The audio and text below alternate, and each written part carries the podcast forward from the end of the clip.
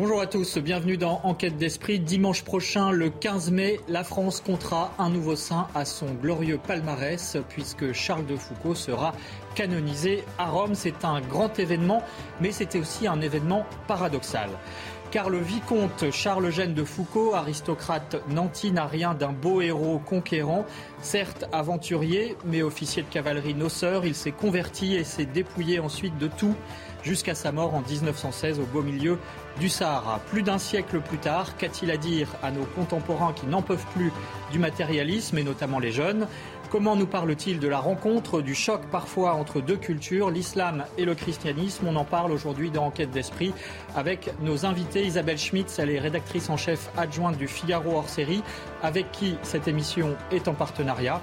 Avec également le père Xavier Lefebvre, il est curé de l'église Saint-Augustin à Paris, avec Laurent Touchag, le président des Amitiés Charles de Foucault, et puis bien sûr Véronique Jacquier. Mais tout de suite, les infos avec Simon Guillain.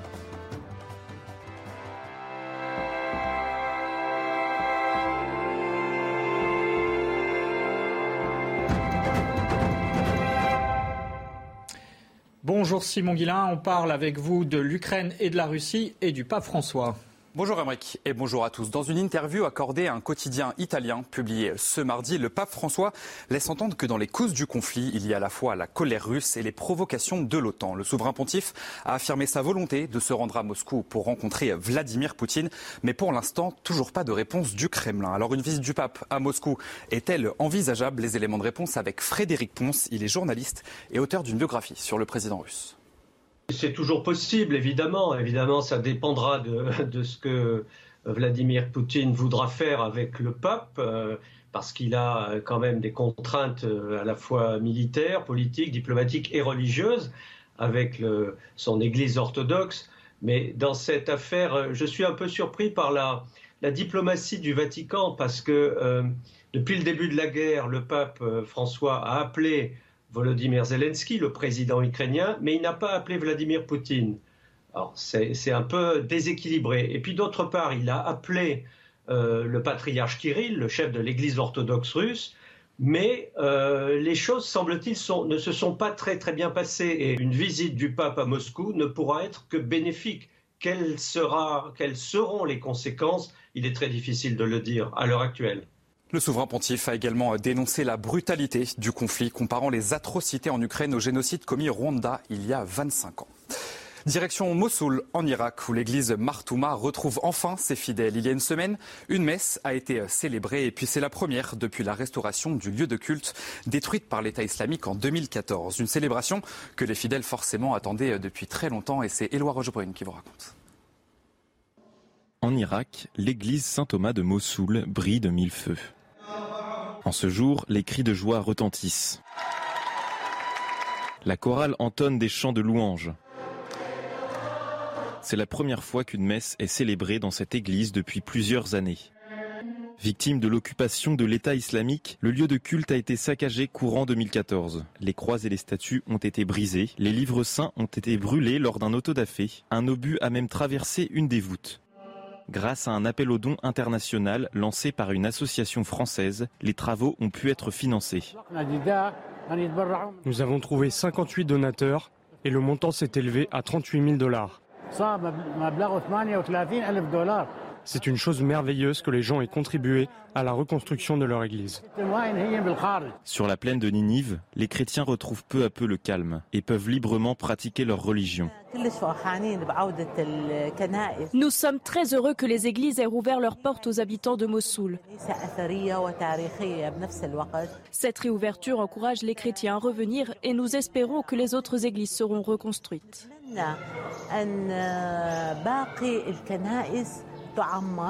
Pour le clergé et les fidèles, ces reconstructions vont permettre le retour des exilés. Ils sont des dizaines de milliers à avoir fui lors de l'arrivée des djihadistes en 2014. Et toujours euh, en Irak, à l'initiative de l'association française L'aide à l'Église en détresse, une nouvelle école chrétienne a été inaugurée le 1er mai à Karakoche, dans le nord du pays. Karakoche, ville majoritairement chrétienne que le pape François avait visité lors de son voyage apostolique l'an passé. Cette nouvelle école est la plus grande de la région, avec une capacité maximale de 625 élèves. Les musulmans du monde entier ont fêté l'Aïd lundi dernier, une fête qui marque la fin du ramadan. Après deux années de pandémie, les musulmans ont pu célébrer l'Aïd tous ensemble à la mosquée, comme le veut la tradition. Et on va justement écouter quelques fidèles égyptiens. Ces deux dernières années, les mosquées ont été fermées et les rassemblements ont été stoppés, ce qui a été un problème pour nous, car les traditions islamiques dépendent des rassemblements et de la participation aux célébrations de l'Aïd. Je souhaite de tout mon cœur que les restrictions ne reviennent plus. Je souhaite que rien ne nous empêche de retrouver la joie de se réunir que nous avions auparavant. Et enfin, euh, nous les avions rencontrés le jour du grand départ, le 6 mars dernier. Des maires de prêtres ont pris la route vers Rome à pied pour interpeller le pape François et lui réclamer la levée des restrictions pesant sur la messe dite traditionnelle de rite tridentin. Eh bien, ces missions accomplies après un voyage de deux mois et 1500 km parcourus à pied, elles ont pu glisser quelques mots au souverain pontife. Écoutez. Mission accomplie, euh, les lettres euh, au Saint-Père et ben, j'espère qu'il va les, les faire lire. en tout cas, il, a tout. Mais je pense qu'il a été touché, il a dit qu'il connaissait, qu'il nous connaissait. Et vous, Stéphanie, euh, c'est votre petite fille on a qui a fait des vivas à la foule. Et euh, oui, la consolation, la viva, la petite fille qui a été euh, prise, prise dans les bras du pape.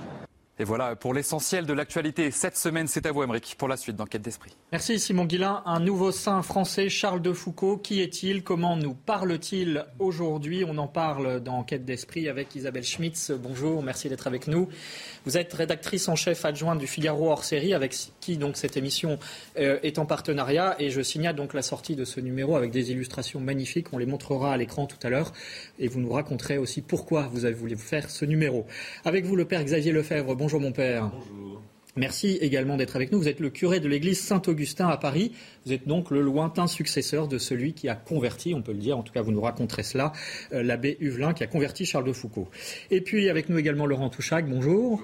Vous êtes le président des Amitiés Charles de Foucault qui vise à faire connaître le message, les écrits aussi du père de Foucault et notamment à travers sa volumineuse correspondance. Vous nous en parlerez. Et puis Véronique Jacquier, bonjour Véronique. Bonjour à tous. Vous êtes journaliste, je le rappelle. Vous nous parlerez aussi de la postérité de Charles de Foucault, lui qui de son vivant n'a converti personne et n'a fondé aucun ordre religieux, mais vous verrez que sa postérité, elle, est bien réelle. Alors le rayonnement de Charles de Foucault, puisque le 15 mai à Rome, euh, grand événement, il sera canonisé. Euh, c'était un officier de cavalerie de l'armée française. Il est devenu explorateur, géographe, puis religieux, catholique, prêtre, ermite et linguiste. Isabelle Schmitz, première question pour vous. Pourquoi justement consacrer un numéro entier euh, du Figaro hors série à cette personnalité hors norme? Précisément pour cette raison. Charles de Foucault nous a semblé un, formidable sujet journalistique, puisque sa vie est, aussi trépidante, voire plus qu'un roman d'aventure. Il passe euh, de son enfance alsacienne orpheline à l'école de Saint-Cyr, puis euh, au Maroc, qu'il explore incognito, déguisé en juif, euh, dans des terres interdites aux Européens à l'époque et très dangereuses à explorer pour eux.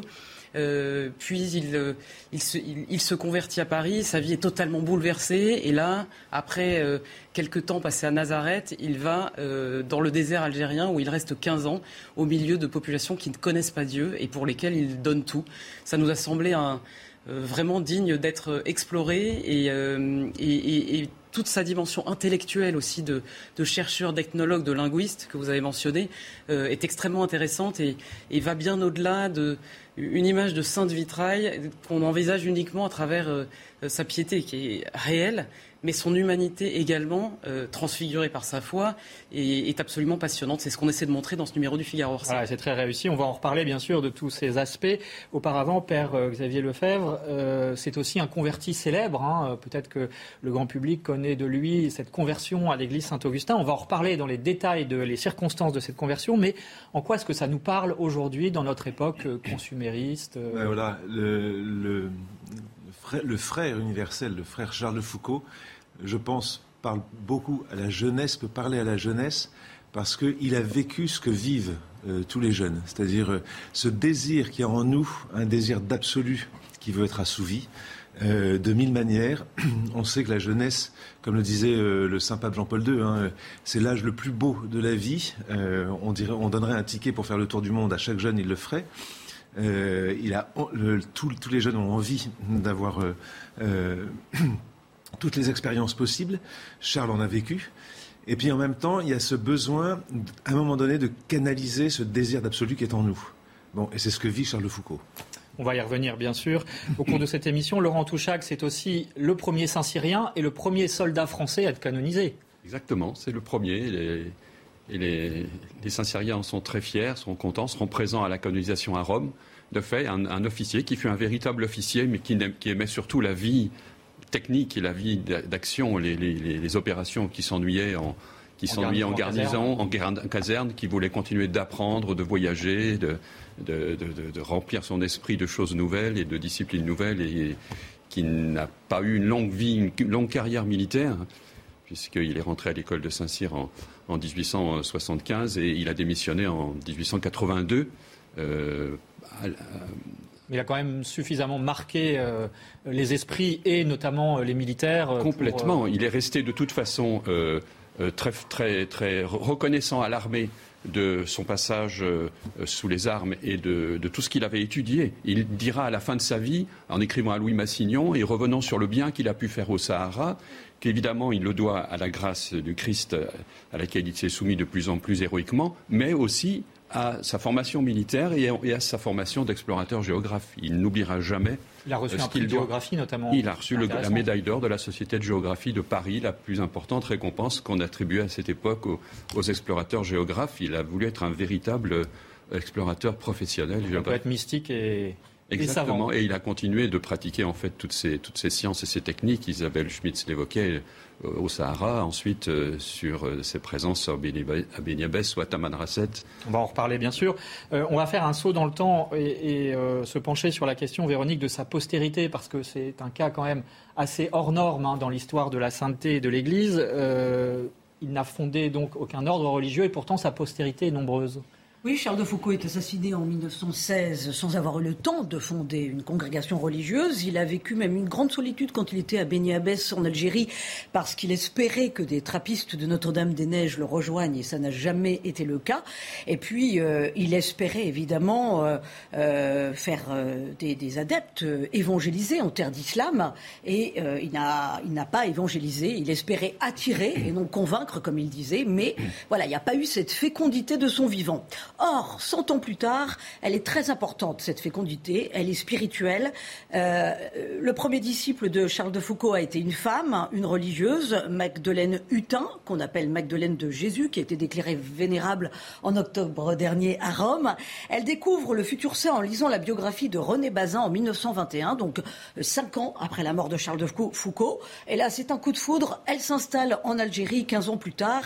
Elle vit parmi les nomades. Elle fonde les Petites Sœurs de Jésus dont le charisme, comme Charles de Foucault, est de pratiquer l'enfouissement et la vie cachée, notamment dans les villes. Et il y a à ce jour 1200 euh, petites sœurs de Jésus actuellement dans 60 pays.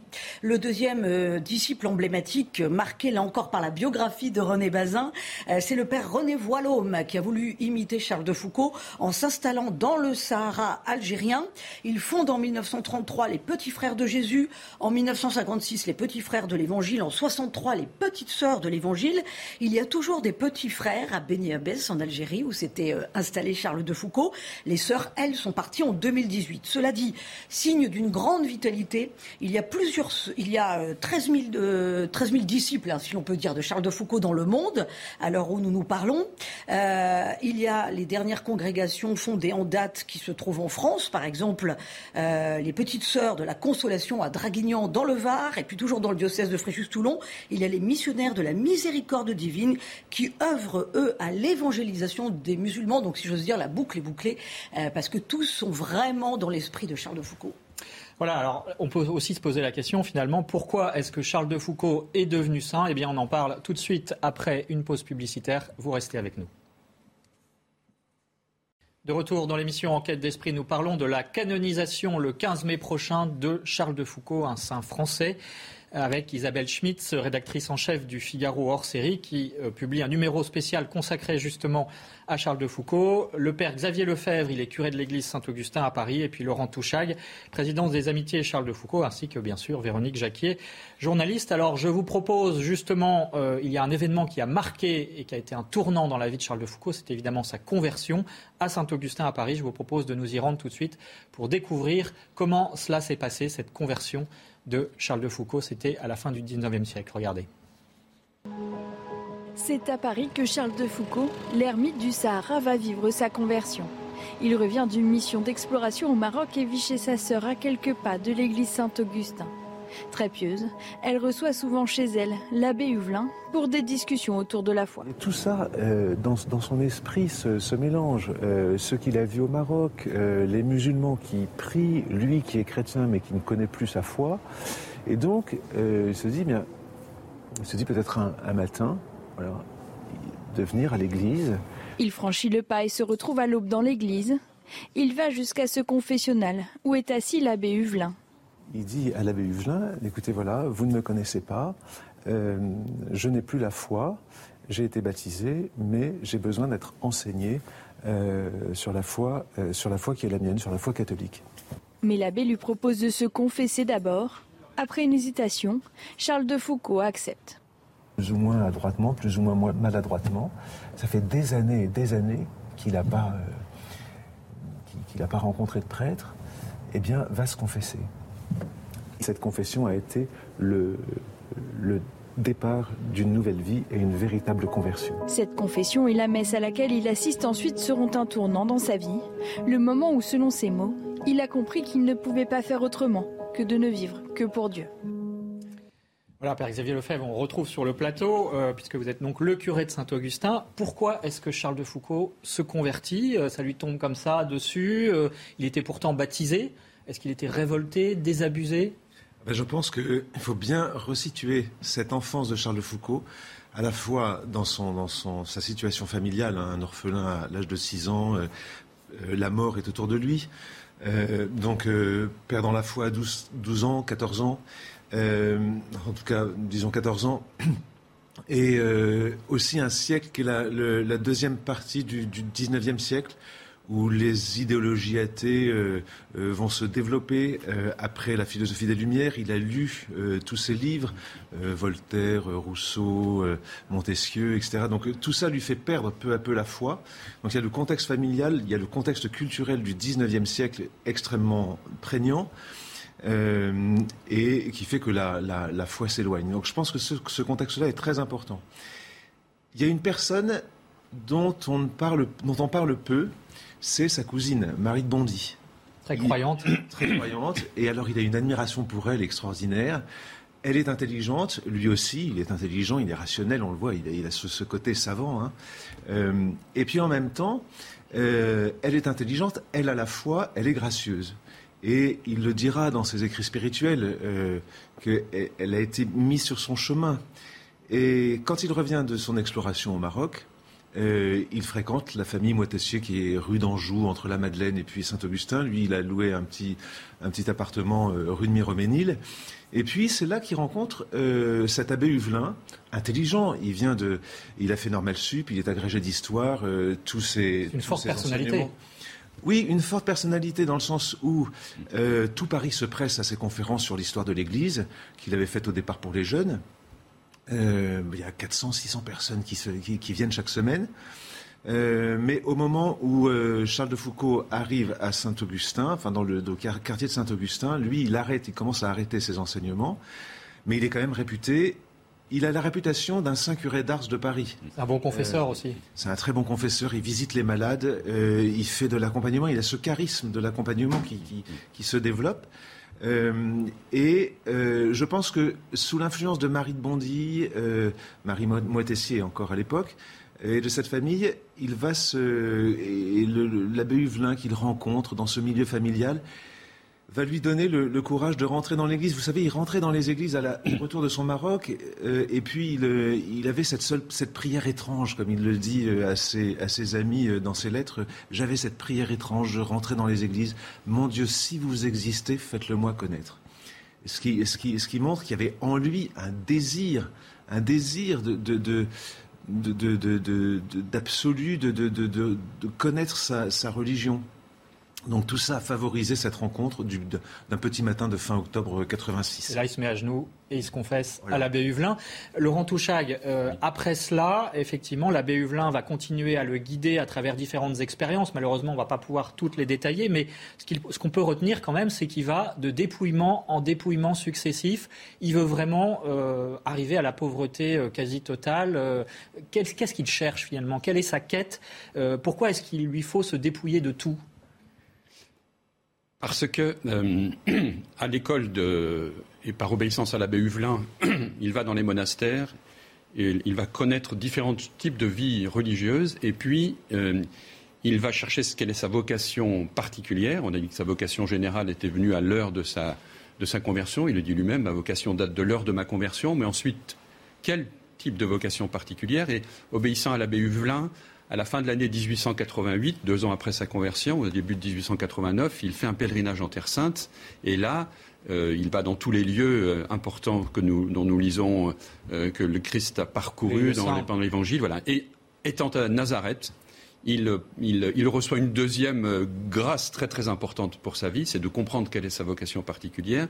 Il dit Je ne me sentais pas appelé pour la prédication, mais à Nazareth, voyant les, ciels que le Christ voyait, marchant dans les rues de Nazareth, voyant ces collines de Galilée, il sent qu'il est appelé à être l'imitateur de la vie de Jésus à Nazareth. Et donc, ce qui veut dire une vie de pauvre ouvrier, euh, caché. Caché aussi. Caché, mais euh, dans le sens où euh, ce n'est pas une vie, ce n'est pas la vie publique, ce n'est pas la vie de prédicateur, mais ça ne veut pas dire que c'est une vie invisible et effacée complètement. Voilà, c'est ça. C'est la vie de la Sainte Famille à Nazareth, au vu et au su de tout le monde, de la population, du village, des amis, et dans les événements qui se produisent, comme le Christ est allé aux noces de Cana, voilà.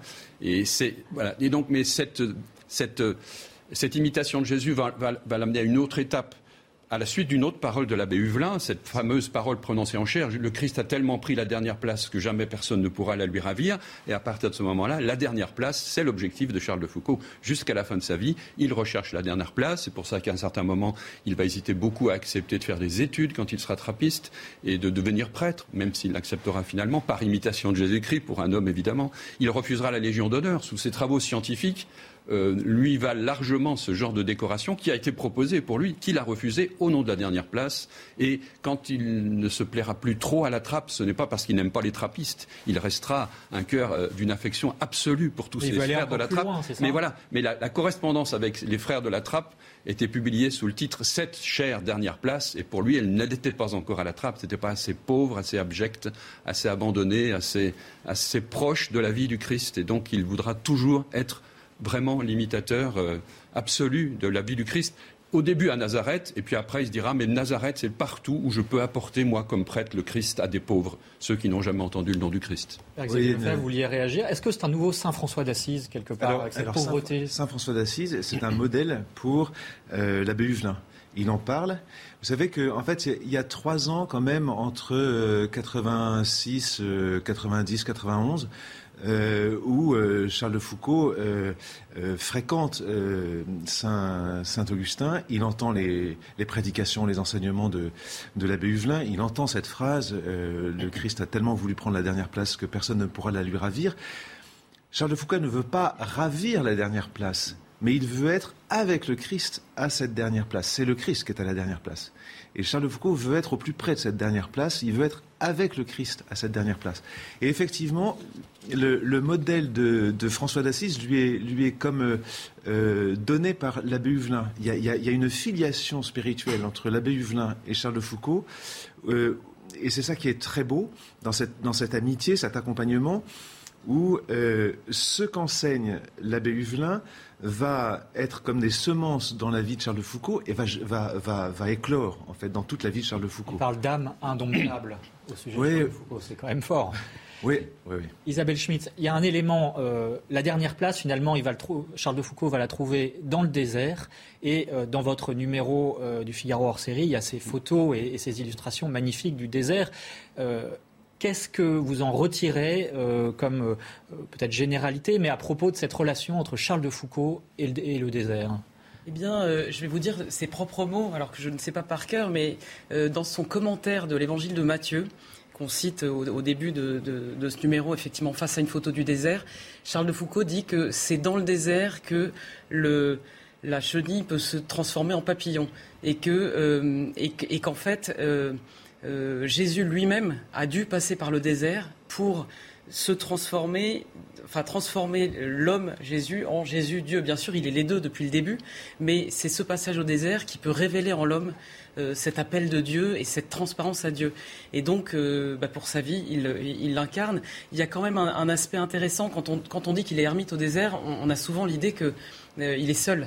Mais en fait, euh, Laurent, vous le, disiez euh, et vous, l'écrivez, je crois, dans, son article sur la spiritualité, il ne cesse d'être visité, dérangé en fait dans sa, vie de prière, mais il accueille ce dérangement comme euh, la, visite du frère qui a besoin de lui, qui a besoin d'un soin, qui a besoin d'une parole.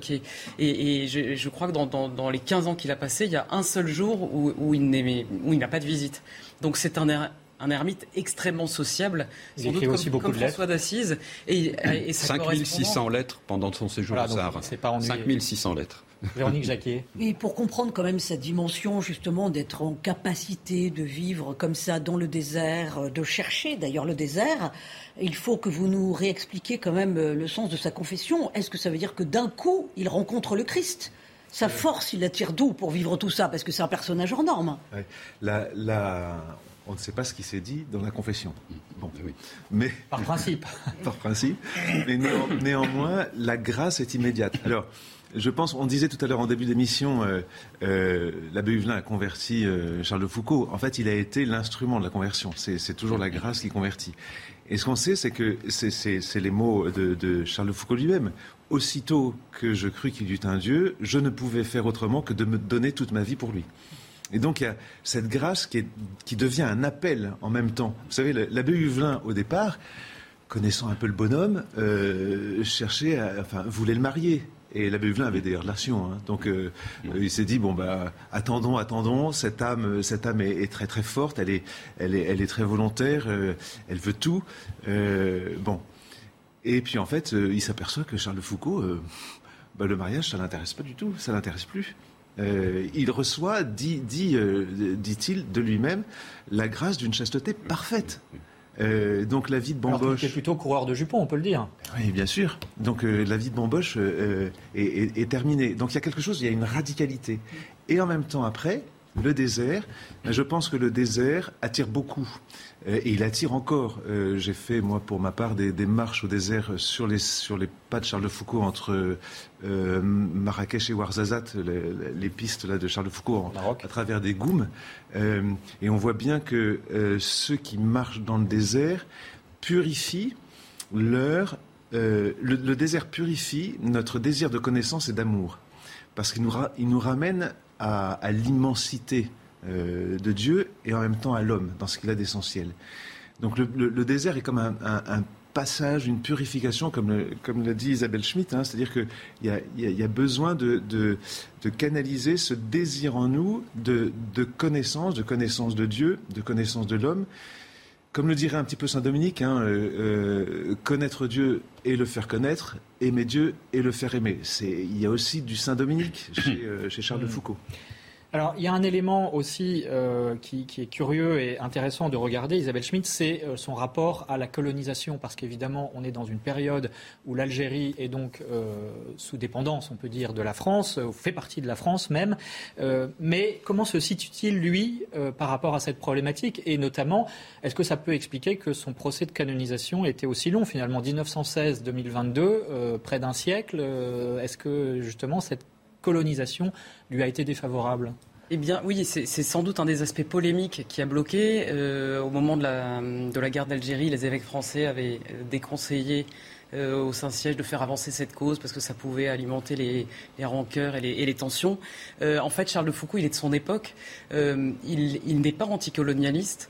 Il voit en fait dans la colonisation une, une occasion presque providentielle, en fait un don que Dieu fait à la France de ses populations pour les évangéliser, les civiliser, leur donner le meilleur de ce qu'elle a. Mais c'est à cette condition, et je vous le cite là dans, le, dans qu'on a, a réuni de, de ses écrits, quel bel empire, à condition de le civiliser, de le franciser, et non de se contenter de le maintenir soumis et de l'exploiter. Là, je crois que tout est dit. En fait, c'est pour ça d'ailleurs qu'il est en fait assez critique sur le colonialisme tel qu'il le voit pratiqué en Algérie, qui, tolère l'esclavage, qui, euh, qui exploite ses populations. Et dans euh, ses relations avec euh, Moussa Gamastan, donc le, grand chef des Touaregs, Charles de Foucault écrit il faut, dans, dans, ses conseils pour lui, il faut faire apprendre le français au tien parce que comme ça, vous serez sur un pied d'égalité et il faut que vous soyez des Français à part entière. Et vraiment, il y a des phrases de Charles de Foucault qui me rappellent celles d'Albert Camus, euh, longtemps après, mais euh, qui, dira la même chose. L'Algérie française, pour lui, est une évidence. Euh, la France a toute sa place là-bas, mais il faut que les, autochtones soient des Français à part entière et, ne soient pas exploités, mis de côté et considérés comme des citoyens de seconde zone. Laurent Tout à fait. Il considère que c'est une grâce providentielle pour la France d'avoir ces 50 millions d'indigènes infidèles que la France doit les considérer comme ses enfants et doit être des parents dignes et de le transmettre. Ce qu'elle a de meilleur pour Charles de Foucault à la France demeure la fille aînée de l'Église et c'est ce qu'elle doit transmettre à ses, à ses populations. Et on connaît sa lettre prémonitoire de, de l'année 1912 à son ami euh, le duc de Fitzjam, qui fut officier avec lui. Si nous n'arrivons pas à nous attacher ces populations, dans 50 ans, elles nous chasseront. L'histoire lui a donné euh, raison ou tort, je ne sais. Donc, il explique ce que veut dire s'attacher ces populations par l'apostolat de la bonté, l'amitié, l'apprivoisement, se faire connaître, se faire Il y a un détail intéressant pardon, dans, son, le texte de son exploration au Maroc, c'est les rencontres qu'il fait de certains chefs locaux qui lui disent si la France venait au Maroc, ce pays sortirait enfin de la pauvreté et de la corruption. C'est intéressant pour nos oreilles contemporaines d'entendre ça, parce qu'à côté, l'Algérie française est un pays de progrès, d'enrichissement, y compris pour les populations. En tout cas, si la colonisation avait été faite dans le sens qu'il euh, préconise. Alors, on va écouter à présent euh, le, témoignage du, dernier miracle euh, qui a permis cette canonisation. Il s'appelle Charles également, sans S. C'est sa particularité. Ça s'est passé en 2016. Écoutez le témoignage de Charles. Il faut tendre l'oreille. C'est pourquoi il y a des sous-titrages. Regardez. Ce jour-là, on était sur la restauration de la charpente. Euh, j'ai malheureusement monté sur la voûte qui s'est beaucoup effondrée sous le toit qui a entraîné la chute du coup de 15 mètres. Quand je suis arrivé au sol, euh, du coup, euh, je, me tout de suite relevé, je n'ai pas perdu connaissance.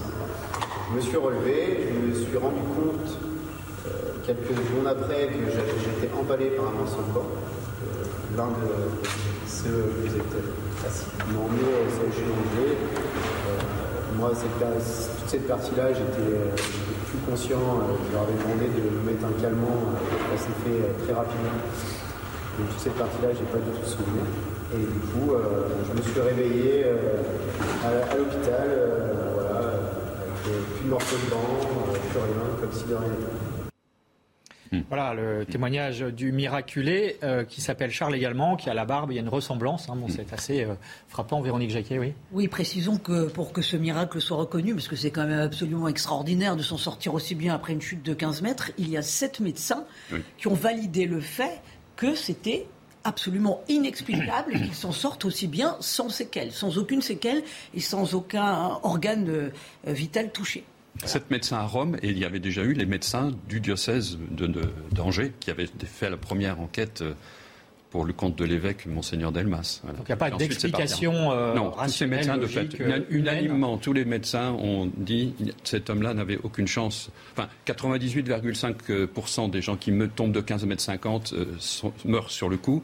Et le, petit pourcentage qui reste reste abîmé de façon horrible pour toute sa vie. Or, ce Charles, aujourd'hui, on lui a retiré la rate au moment où on a voulu lui enlever ce montant de banque qui était dans le, dans un centimètre en dessous de son cœur, dans le côté gauche de l'abdomen, par peur qu'il se produise quelque chose lorsqu'on l'enlèverait. Et en fait, on aurait pu lui maintenir parce qu'il n'y a pas eu un, organe blessé, une goutte de sang. Il a une cicatrice devant, une cicatrice derrière, et ça s'arrête là. Et il n'a pas la foi, c'est ça qui est aussi. Il n'a toujours pas la foi. Sa maman s'est convertie depuis ce, miracle, mais lui dit qu'il n'a pas encore rencontré Dieu.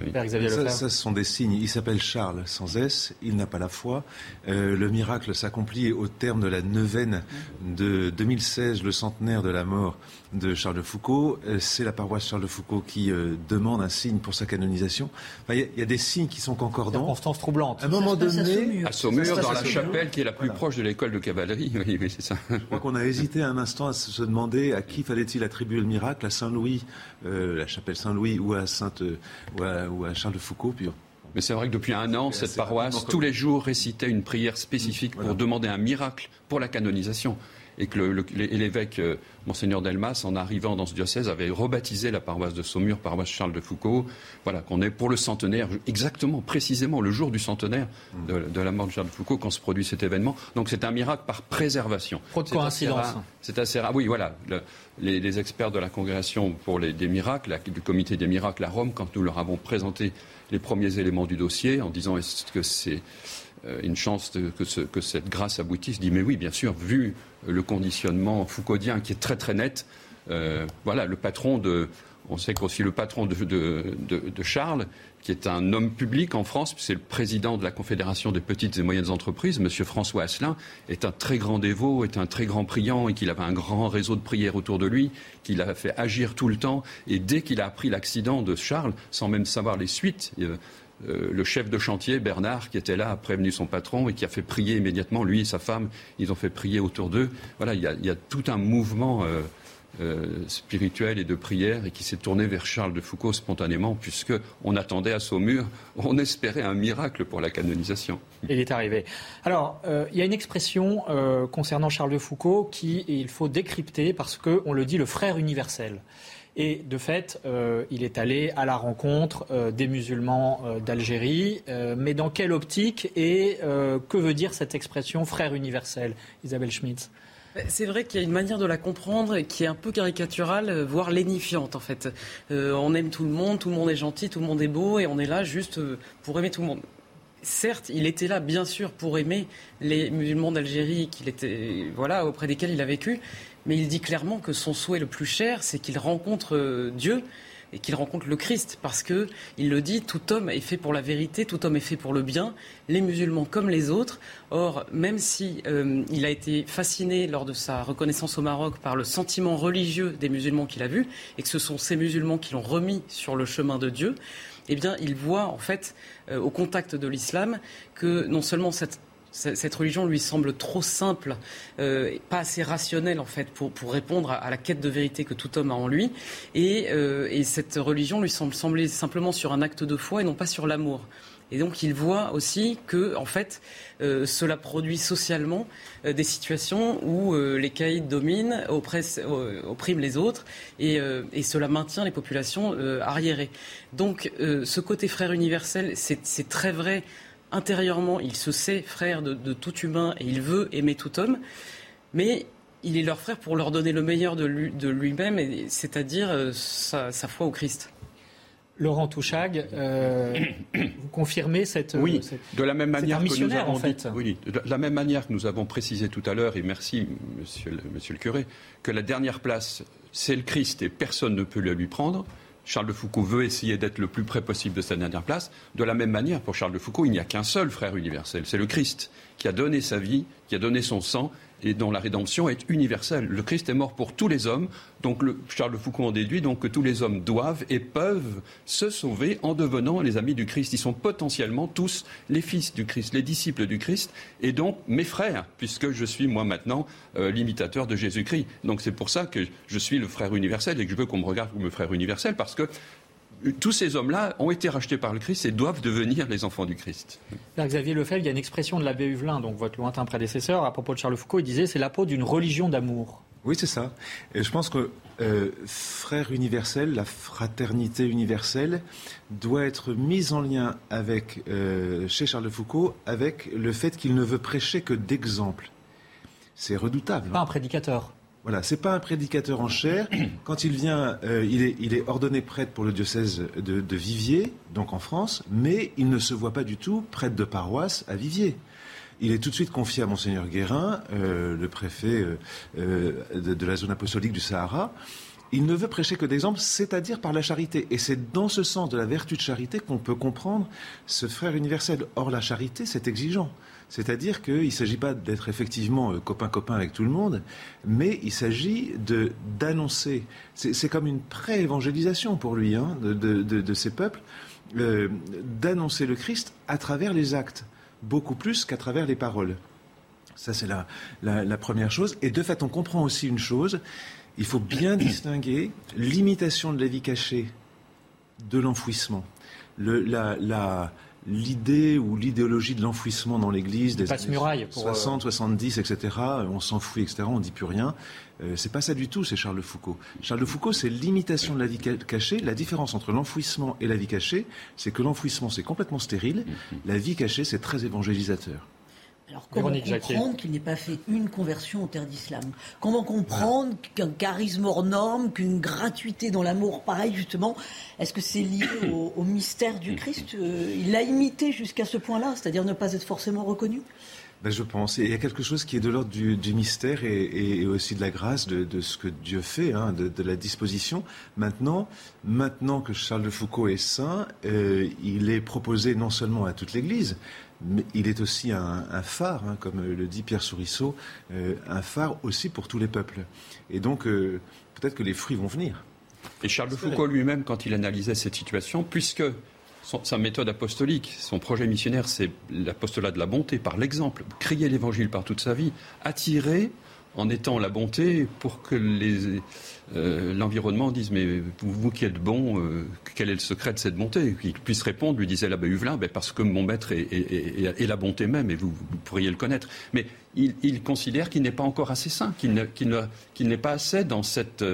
Dans, la pratique de cette sainteté qui attirerait les âmes à Dieu. C'est la première raison qu'il donne quand il cherche à expliquer pourquoi il ne convertit pas. Et ensuite, il fait une analyse un peu plus sociologique sur, euh, en fait, l'endurcissement quand même des populations qui sont autour de lui à cause de leur, de leur, vie, à cause de leur religion, à cause de, de leur pauvreté. Euh, soit euh, ils, se, ils, se, considèrent trop intelligents pour accepter d'étudier un petit peu ce qu'est le, le, christianisme, soit ils sont pas assez instruits, et Charles de Foucault souhaitera leur instruction, pour accéder à, nos raisonnements et aux, arguments qui prouvent que la religion catholique est la seule vraie. Charles de Foucault soutiendra toujours qu'il n'y a qu'une seule religion qui est vraie, et c'est facile à prouver, c'est la religion catholique, dit-il. On arrive au terme de cette émission, Isabelle Schmitz. Oui, je voulais parler d'un livre euh, très intéressant de Ali Merad, que l'on chronique dans ce, dans ce numéro du Figaro série, Charles de Foucault regarde l'islam. Parce que certes, il n'a pas fait de conversion, mais c'est intéressant de voir comment certains musulmans, en tout cas, ont vu en lui une grâce particulière. Ce, cet Ali Merad, euh, savant, auteur d'une thèse sur l'islam, euh, dit que euh, c'est un marabout totalement exceptionnel parce que lui ne prêche pas par la magie, ne prêche pas parce qu'il se prévaut d'une certaine caste sociale, et au contraire est simple et propose une sainteté à ras de terre, dit-il. Accessible, accessible, et qu'en fait tout ça fait partie de son rayonnement. Et d'ailleurs le, fameux chef des Touaregs, Moussa Gamastan, qui revient de France, lui écrit j'ai été reçu chez ta sœur, chez ton beau-frère, j'ai vu leur jardin, leur maison, leur château, et toi, tu es là à ta manrasette comme le pauvre. Donc on, voit que même s'il ne se convertit pas, il est extrêmement touché en fait. Et le même comprendra que, la vie de Charles de Foucault leur était toute donnée, puisqu'après la mort de Charles de Foucault, il écrira à Marie de Blic, la sœur de Charles de Foucault, qu'il avait visité lors de son voyage en France, Dites, à toute ta, famille, à tes amis, dites-leur que Charles de Foucault, le marabout chrétien, n'est pas mort seulement pour vous, mais qu'il est mort aussi pour nous. Ce sera le mot de la fin. Euh, merci et je renvoie à ce magnifique euh, numéro euh, Figaro hors série consacré à Charles de Foucault. C'est disponible en kiosque, évidemment.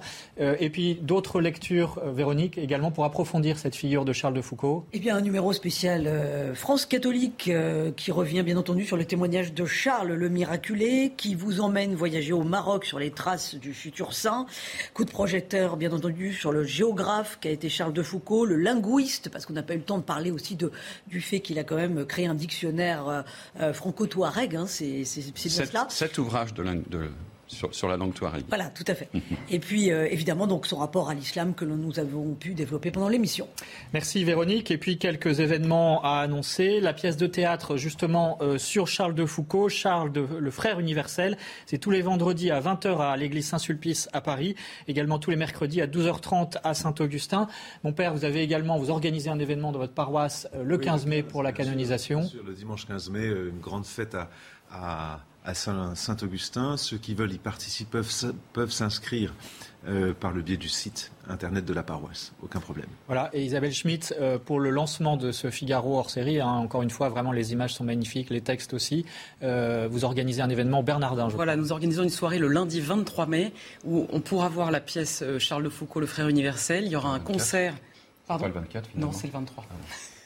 voilà, la précision est faite. Voilà, il y aura un concert par le chœur Efata et suivi d'une table ronde avec nos invités et Mehdi Jahadi, euh, comédien musulman converti au catholicisme, et suivi d'un cocktail marocain pour faire honneur à l'explorateur au Maroc. On peut s'inscrire sur la boutique du Figaro. Voilà, et puis pour ceux qui souhaiteraient encore s'inscrire pour aller à la colonisation à Rome, les amitiés Charles de Foucault que vous présidez ont, encore des places. Passer par l'agence euh, ODEIA. Euh, voilà.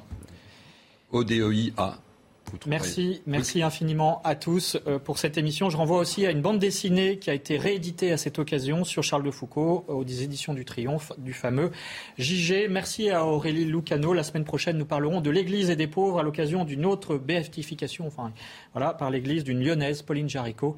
Merci d'avoir suivi cette émission. Très bonne journée à tous. Retrouvez tous nos programmes et plus sur cnews.fr.